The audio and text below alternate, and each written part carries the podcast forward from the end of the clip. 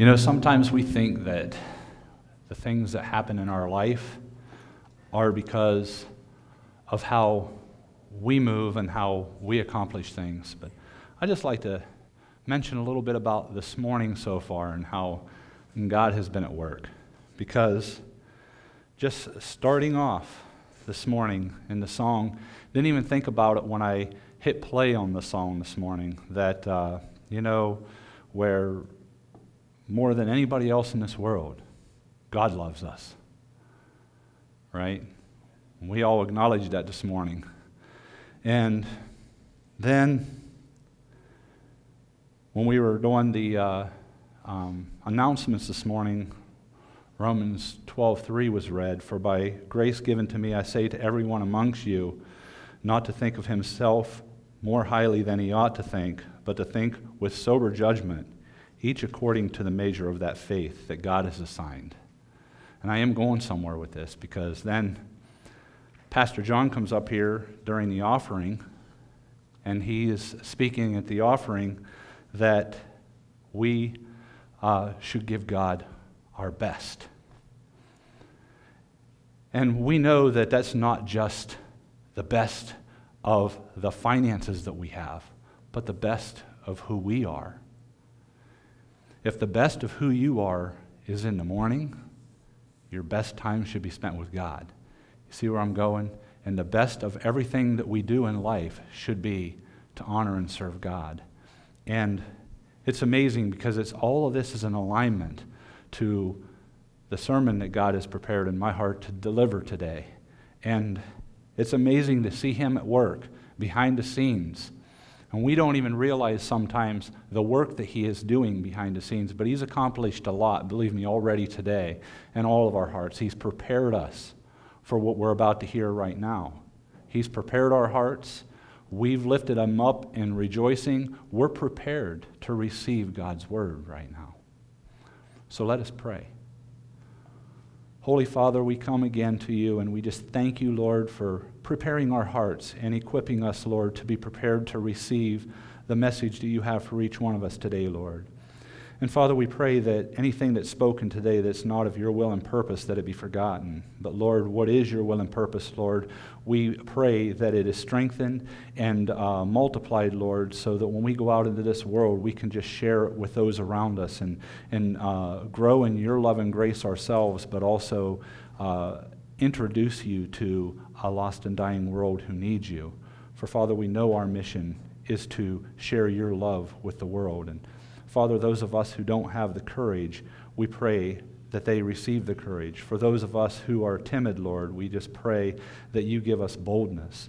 And Father, for those of us who just uh, don't know enough, we just pray that you put it in their hearts to open the scriptures and become more equipped and more prepared to do the work you've given us. But Father, we just ask that you use each one of us with the faith that you've given us today to go out and accomplish your will and purpose in our life that you've prepared beforehand. And Father, we just ask all of this in your holy and gracious name. Amen. As Christians, we have a lot to be thankful for, don't we? Our eyes have been opened to the saving truth of God.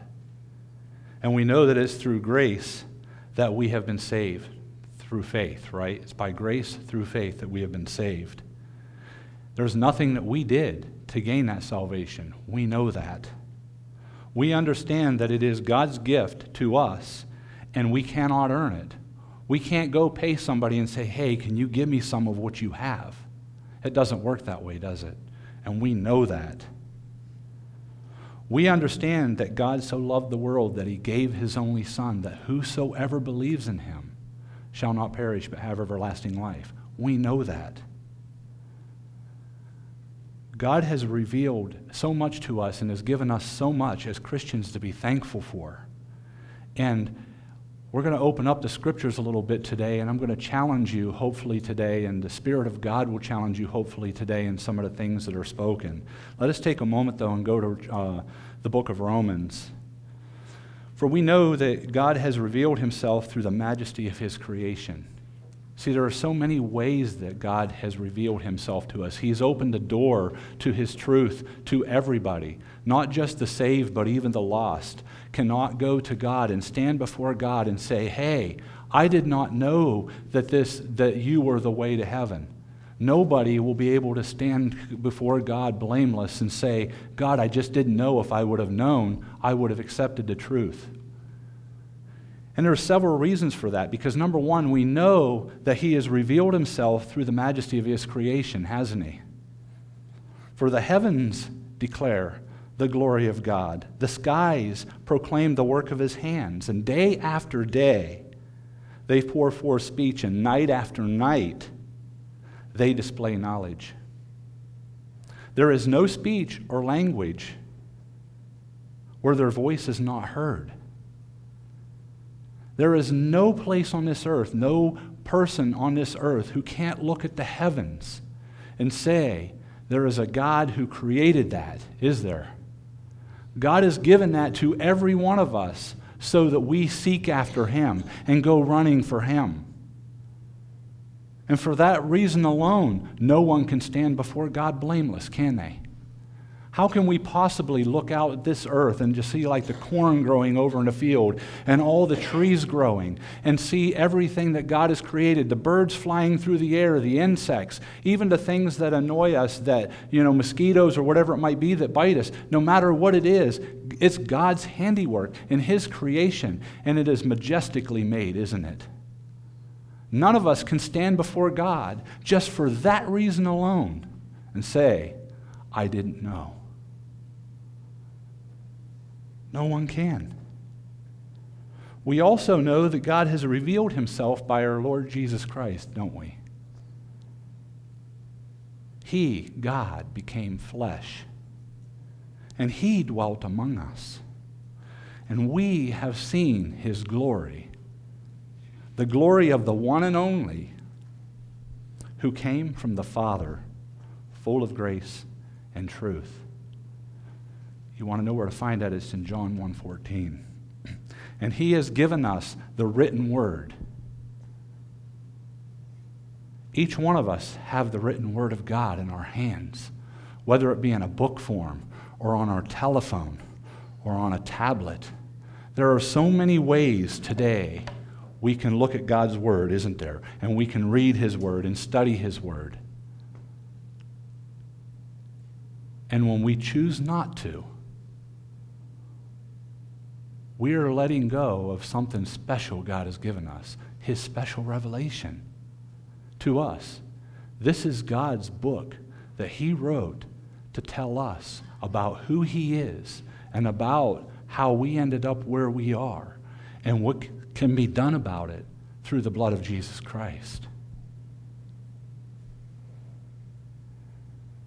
He has opened up our understanding of who He is and why we are here.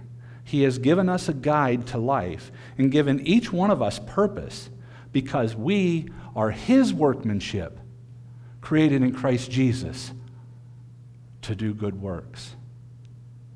And each one of us know the works that God has given to us. He's placed those in our hearts. We're not blind to it.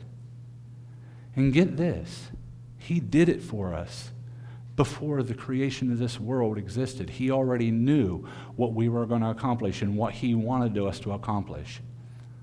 These works were prepared for us in advance to do them. God knows what's happening, He knows what's going on in your life. He knows the struggles, He knows the pain, He knows the difficulty. He also knows the victories. He knows everything about each one of us intimately. So, for any of us to stand here and say, I can't, you're right, you can't. But through Him, you can. Put your trust and hope in Him and depending on Him as you're working for Him. He will accomplish much in your life if you trust that. Because we serve the one true, holy, and majestic and all powerful God, I would like to take some time today and talk about us. being a living sacrifice and what that means. It's a living sacrifice, holy and pleasing to God. And hopefully, we will see and our eyes will be open to some of the dangers that also lurk in our church today. So let us take a moment and go to Romans in chapter 12, starting in verse 1. Therefore, I urge you, brothers, in view of God's mercy, to offer your bodies as living sacrifices, holy and pleasing to God. This is your spiritual act of worship. Do not conform any longer to the pattern of this world, but be transformed by the renewing of your mind. Then you will be able to test and approve what God's will is, his good and pleasing and perfect will. For it is by grace given me, I say to every one of you, do not think of yourselves more highly than you ought, but rather think of yourselves with sober judgment in accordance with the measure of faith that God has given you. Every one of us have that in us, don't we? To where we think of ourselves higher than we should. Well, I, I think I'm okay. I'm not doing as bad as that person over there. I'm not doing as bad as that person over there. So, you know, I, I don't know what their problem is, but man, I'm glad I'm not involved in any of that. We heard some Pharisees praying like that to God, didn't we? I'm glad and thankful, God, that I'm not like that person over there. That should never be our prayer, never be the way that we look at things. Actually, I should look at everyone sitting down here as better than I am. And you should look at everyone around you as better than you are. Because just like Pastor said a little bit ago about Lazarus, God lifted him up. He didn't need to lift himself up, did he? God did it. Let God be the one who lifts you up. And just as each one of us has one body with mem- many members, and these members do not have all the same function, so in Christ, we who are many form one body, and each member belongs to all the others. God is talking about the body of Christ here, which each one of us are a member of.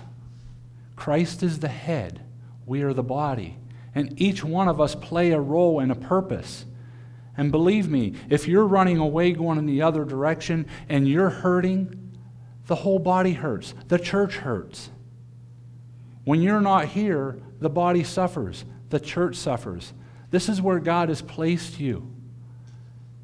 And when you are not here, you are missed. How many of us who have cut ourselves feel the pain in our whole body? We understand completely what Paul was talking about here in this scripture verse because we understand when something on us is hurting, we hurt everywhere. It's not just a little, oh, well, my finger's hurting, I'm not worrying about it, it's no big deal. We think about it. It, it, it, it. It's part of who we are at that moment. Am I right? Each one of us are members of the same body. And when one of us are hurting, all of us hurt. So, we each have different gifts according to the grace that is given us. And if a man is prophesying, let him prophesy. And let him use it in the proportion to his faith. If it is serving, let him serve. If it is teaching, let him teach. If it is encouraging, let him encourage. If it is contributing to the needs of others, let him give generously. If it is leadership, let him govern diligently. If it is showing mercy, let him do it cheerfully. Each one of us are given a gift from God. That is that special gift that we work with. That doesn't mean that we don't have several of these gifts that we, that, uh, we uh, use in our lives, but there is that one gift that God really does work with each one of us. What is yours? How are you using it? Are you neglecting it? Is it time to stand before God and repent? Lord, forgive me for not using this gift you have given me, but open my eyes to the opportunities today and moving forward that I might serve you and accomplish your will and purpose in my life. Because that's what He wants from each one of us. He wants us to draw near to Him. And when we draw near to Him and we're in alignment with His will and purpose, we're going to accomplish much in this life. We don't want to be the one who makes it into heaven as if by the skin of our teeth, do we? How many souls are not being touched because we're not doing what God is asking us to do? And we say, yes, God can accomplish that without me. And you're right, He absolutely can, but He doesn't want to. If He wanted to, He wouldn't need the church today. As soon as we're saved, He would just take us with Him into heaven but He has work for us. So in Romans 1 and 2 is where I'm really going to focus today, most of the time that we're talking about here. Is kind of why I kind of summarized the other uh, verses a little bit. But in Romans 1 and 2, again, therefore I urge you, brothers, in view of God's mercy, to offer your bodies as living sacrifices, holy and pleasing to God. This is your spiritual act of worship. Do not conform any longer to the patterns of this world. You see, in verse 1, Paul urges the brothers to offer their bodies as living sacrifices. That's what I'm doing with you today, right now. I'm urging you, urging you to offer your bodies as living sacrifices to God. See, the gentle command that Paul is using here, urge, that Paul proceeds to give can only be obeyed by believers. If you're not a believer, you cannot offer your body as a living sacrifice. You cannot. For those who already belong to God's family, they're the ones who can offer their bodies as sacrifices to God. No other offering is acceptable to God unless we have first offered Himself, offered Him our souls. That's the first thing we have to do is say, God, I want to be part of who you are. I want to participate in the work that you're doing. God, I know the only way of salvation is by you and by the blood of Jesus Christ, and I want to be part of that. It starts there. If you haven't offered your soul to Christ, you can't participate in the work of the body of Christ. You just cannot it's not going to be holy and pleasing to God. For Christians, the first element of living a, as a holy sacrifice, for Christians, that first element, a living and holy sacrifice, has already been presented to God through giving Him our souls. And as Christians, we are prepared to lay down the wicked and evil things in our lives. Do you realize that by being a holy sacrifice to God, that's what it is? You're not giving up anything except the evil things, the, the things that shouldn't be in your life anyway. See, those are the things we're giving up in our lives. And we know what those things are. We know the evil things that are in our lives. We know them. We know that we must not intentionally lie, that we should not steal or gossip. We are not called to fornication and adultery. We are not to place any other gods before us. Rather, we should live for Christ. Because salvation is free, but you know there is a cost to living Christ like. He said, Jesus did, that he suffered, and we've seen his suffering, and we're not greater than our Lord. We will experience suffering in our lives too. But he told us to do not worry about that because he has overcome the world. In John 16 33, he says, I have said these things to you, that in me you may have peace. In this world you will have trouble. He didn't say that you might or you could. He said, You will have trouble. But take heart, brothers, take heart, for I have overcome the world. And if Jesus has overcome the world, where is our problem? You see, an unsaved or an unregenerate person cannot give his mind, his body, or his will to God because he has not given God his soul or given himself to God. Because he does not have a saving relationship to God, a natural man does not accept the things of God. He does not accept the Spirit of God. They are foolishness to him. And he cannot understand them because they are spiritually discerned.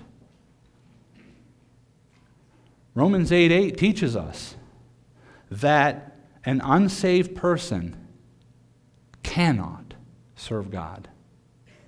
An unsaved person cannot please God. And no matter how a person who's not saved feels, he cannot worship God. He cannot make an acceptable offering to God, cannot please God in any way with any offering while he remains separated from God. Because an unbeliever's soul has not been offered to God, he cannot make any other sacrifice that is acceptable to him. The unredeemed cannot present their bodies as a living sacrifice to God, nor do they even want to. It is foolishness to them. And we can see that in, uh, it's, uh, I'm sorry, 1 Corinthians 1.18. For the message of the cross is foolishness to those who are perishing, but to us who are being saved, it is what? It is the power of God. The message of the cross is the very power of God to those who are being saved, but it is total foolishness to those who don't know Him. So, how could they ever possibly worship God and serve God and participate in the work of God?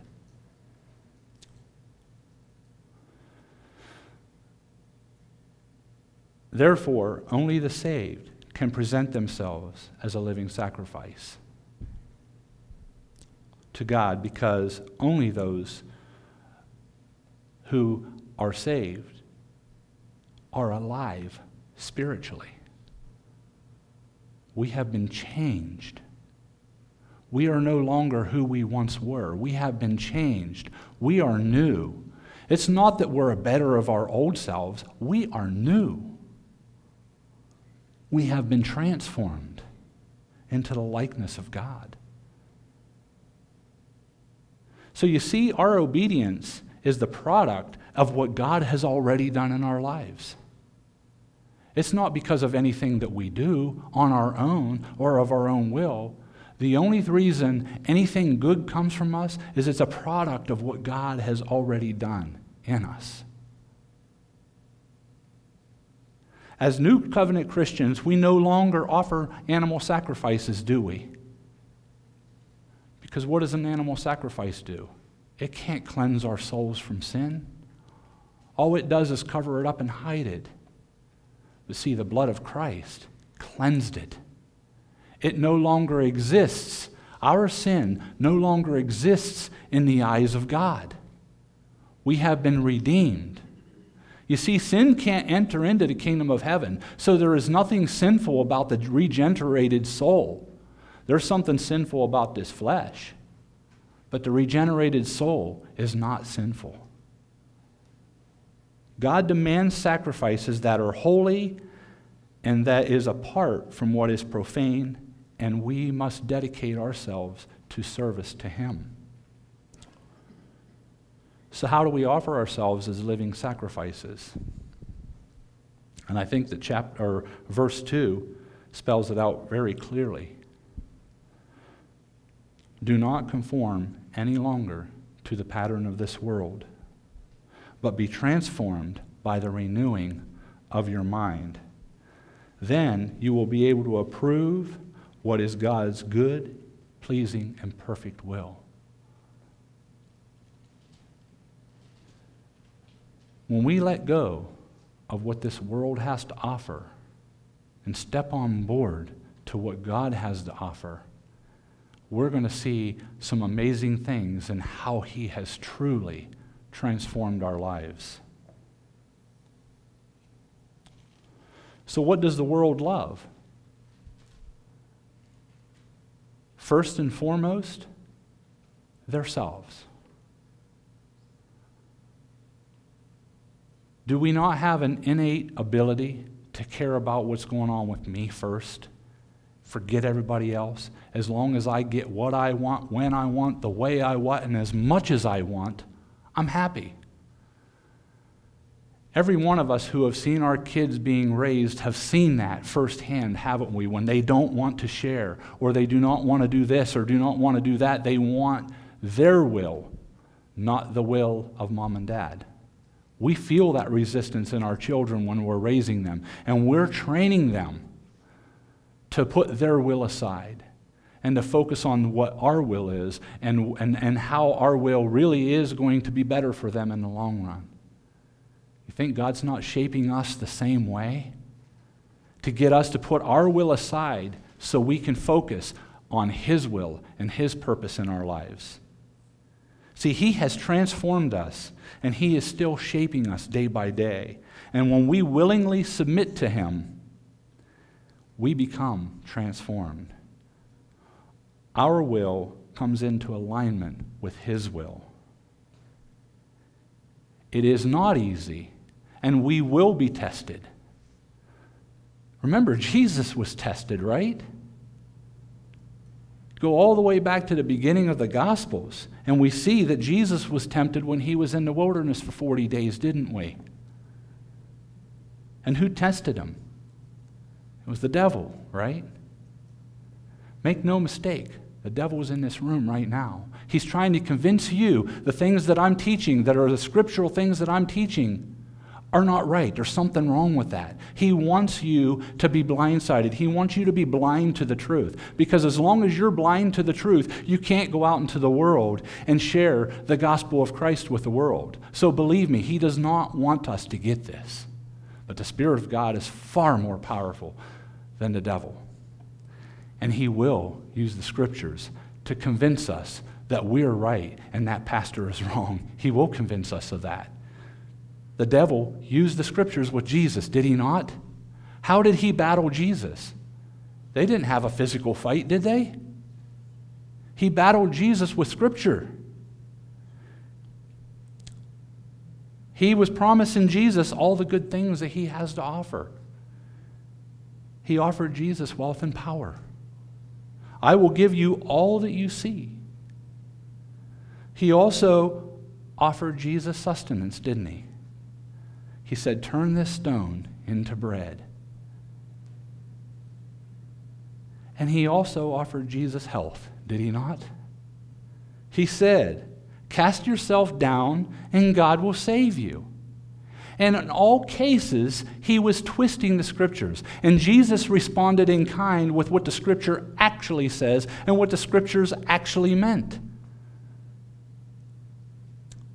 Does this sound kind of like the health and wealth gospel to anybody in this room? Does it? See, the health and wealth gospel is about you, about me. It's what I want, when I want it, the way I want it, as much as I want it now.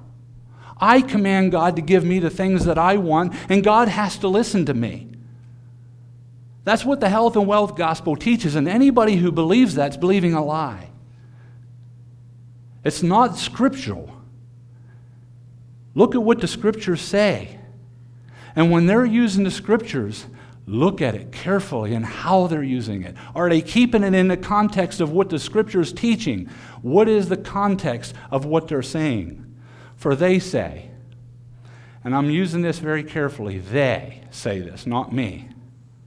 The health and wealth gospel teachers will tell you that faith is a force. Words are the containers of the force, and through the force of faith, people can create their own realities. They say, not me. The health and wealth teachers say, the moment you speak something out, you will give birth to it. They say, this is a spiritual principle and it works whether what you are saying is good or bad, positive or negative. That's what the health and wealth gospel teaches. They also say, according to the Bible, we can call those things which do not exist as though they do.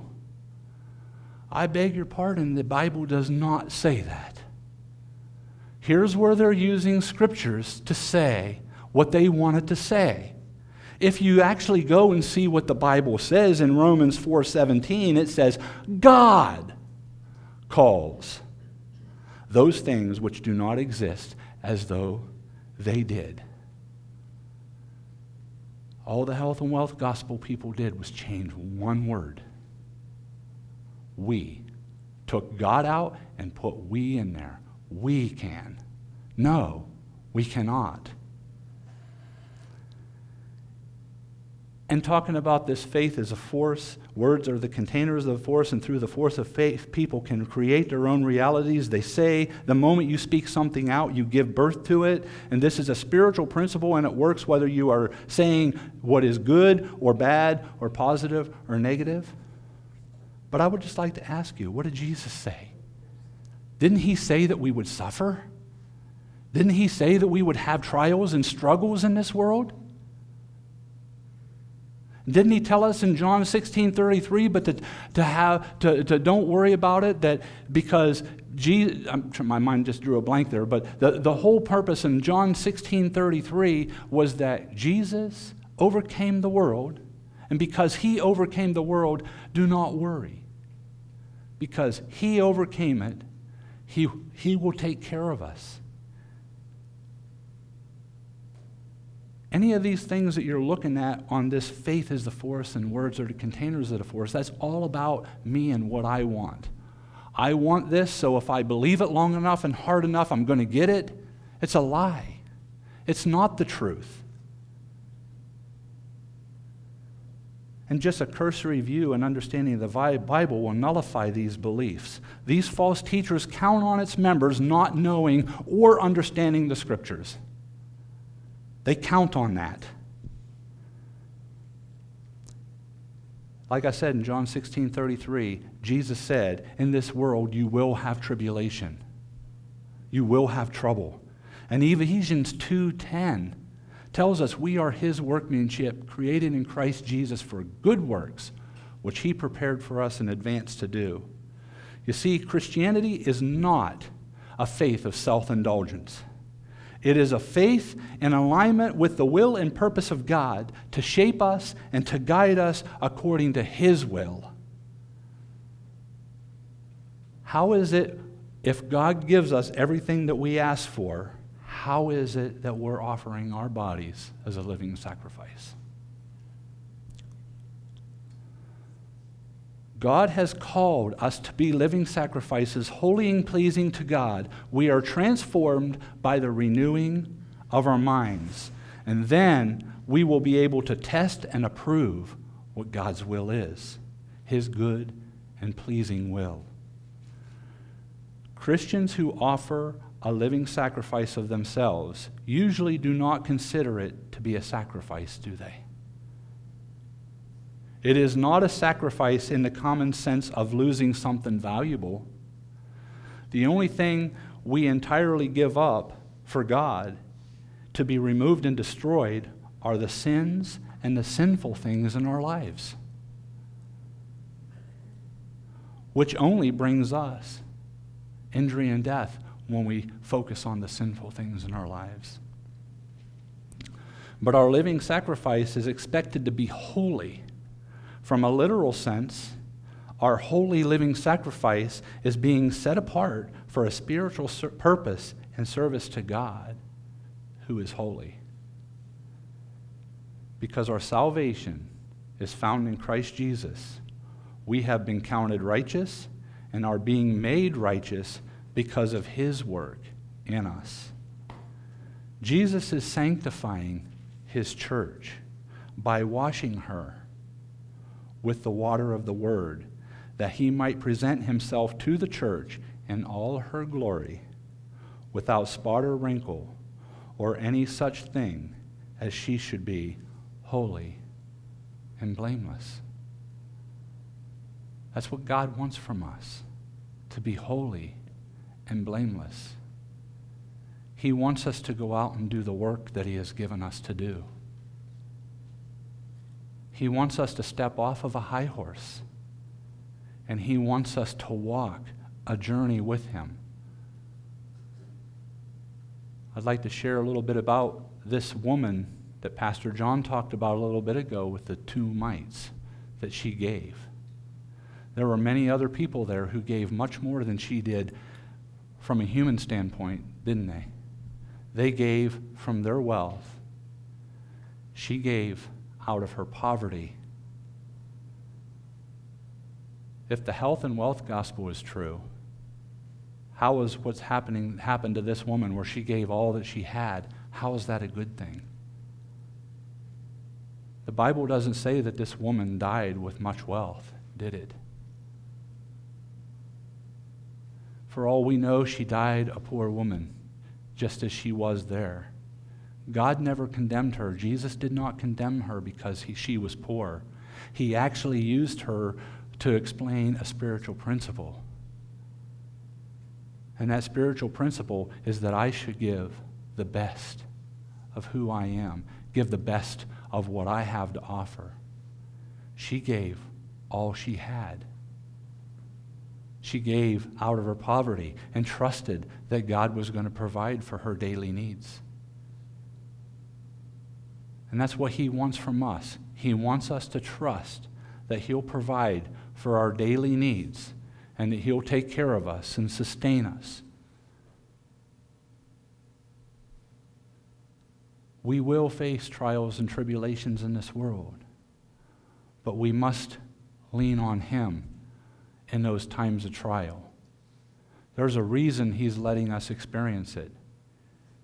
You remember when Paul was on his way to Rome and they were on a boat and a big storm came and they had to throw everything off? And Paul gave instructions to everybody if you do what I tell you to do, everyone will hear, will live, and nobody will be lost. Do you think that anybody that was in that trial at that moment, going through that storm, didn't have a lot of fear in their lives right then and there? And thought for sure that they were going to die and wasn't going to make it to the next day or maybe even the next moment? But God told Paul what to do, and Paul trusted what God told him. Not one of those people were lost, were there? We have to trust that God will work in our lives. We shouldn't focus on the trials of our life. We should focus on the living God in our lives. If you're one who doesn't get into scriptures, I beg you, brother and sister, start today. Get into scriptures. Even if you only read one chapter a day, you'll read through the whole New Testament more than once in a year if you read one chapter a day.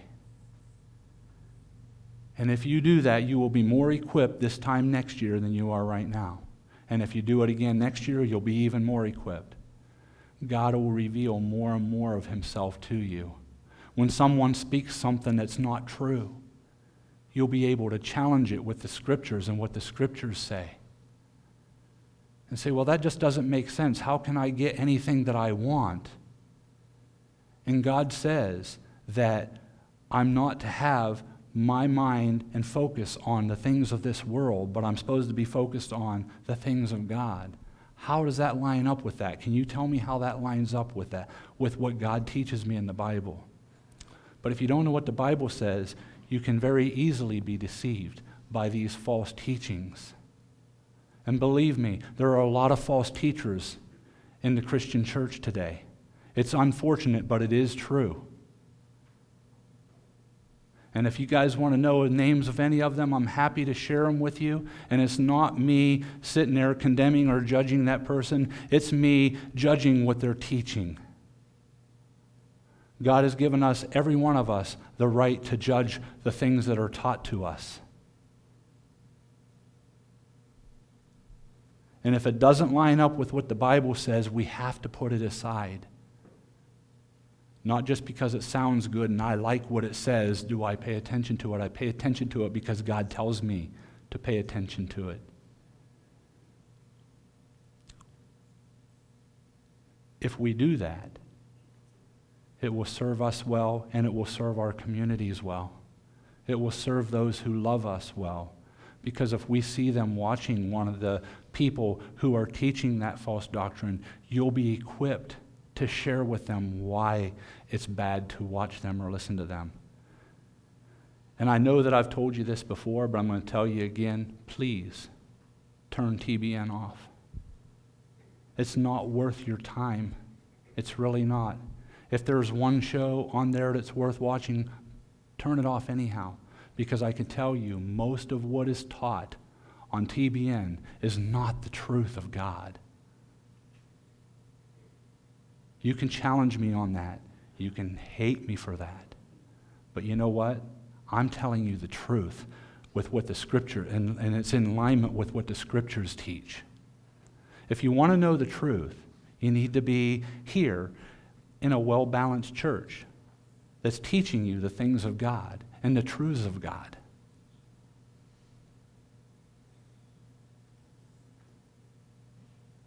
God loves each one of us so much that he gave his Son, that whosoever believes in him shall not perish, but have everlasting life.